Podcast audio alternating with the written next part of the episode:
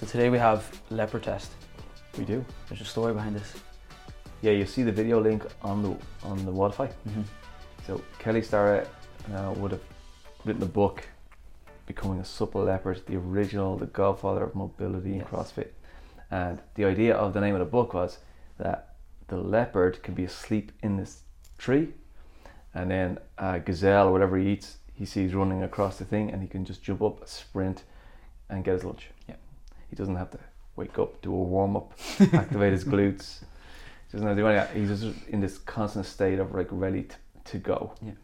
And humans, over time, we've done things in our lifestyle that have make us less ready to go all the time. Mhm. So he was uh, trying to give a concept of getting our bodies back ready to do things in the world. Yeah. Right? And the leopard test is this test of mobility, which is really difficult. You'll see it in the video. He gets two kettlebells, sticks it over his head, elbows straight, and squats all the way down to a perfect squat without the elbows like even a tiny bit bending. Really difficult thing. So we're working in the class today in a similar type of movement in a deep push jerk. And deep, by de- deep I mean like maybe even all the way down to squat. Wow. Squat jerks, Squat jerks, that's another word for it, yeah. if possible. if possible, yeah. Um, why do you want to work into that deep overhead position?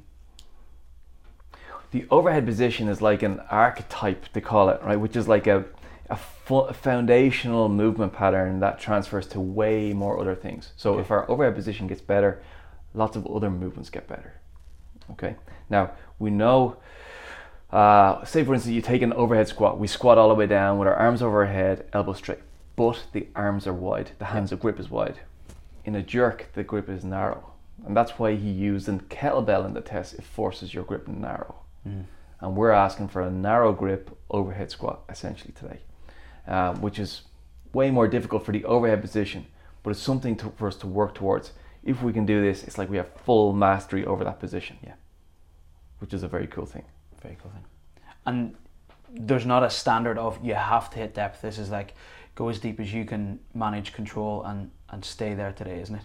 Yeah, because the, the lower the hips go, the more difficult it is to keep your elbows straight. Yeah. That's the idea. So you should go to the deepest squat possible or the deepest position possible with your elbows straight. That that means you're going right to the edge of your capacity and maybe developing some new one. I see. And then we have a pause for three seconds in the catch position. So this is regardless of your depth. Yes, exactly. Uh, ca- catch position is a common point of failure for this lift when it gets heavy, Yeah. or it's just a point of inefficiency, even if you're not at max load, if you're just cycling out reps. If your elbows can't really straighten when we sit into a catch, um, we know that we're burning extra rocket fuel that we, sh- we don't need to. And it's also a general signal that something's going wrong in the system. Yeah. So, uh, like I was thinking about you on this one. You have a great catch position in jerks. It's really bloody good. Uh, that frees you up to focus on the other parts of your game. So, you, I think, if you improved your drive, you'd probably get a, new pure, right? It's the drive that you need Jose to would focus on. agree with that strongly, yes. Right. he's, he's annoying you. About My it. coach keeps annoying me about that. Okay, so if your catch position is not squared away, you can't really focus on that. You have to go back to the catch. It's that thing that you need to get sorted out first. Yes. So uh, the pause just allows us to spend some time there and strengthen it. I like it. And we've got a burpee test because that could be a frustrating time for some people. Jerks, jerks, jerks, going deeper, deeper, deeper.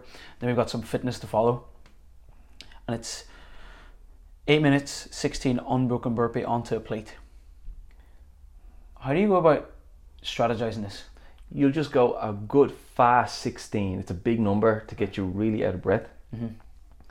And then you recover to a point where I can go again 16 unbroken. Yeah. That you wouldn't have to break or pause or lose your smoothness. So it's an eight minute clock and you just do as many sets of 16 as you can. This is staying fit and agile when you really need it. Yeah. It, it reminds me of uh, my previous sport, like four minutes into my last round of a fight is when you still need to be agile when you're absolutely shattered. This is this training that skill. But it's also just great conditioning. Yeah. How do you know when you're ready to go again? That you can stay smooth? 16 is a funky number, isn't It's it? it's horrible. It's horrible, but it's it's exactly what we need. So uh, as soon as you feel like it, it's in your gut. You know. You know when you know.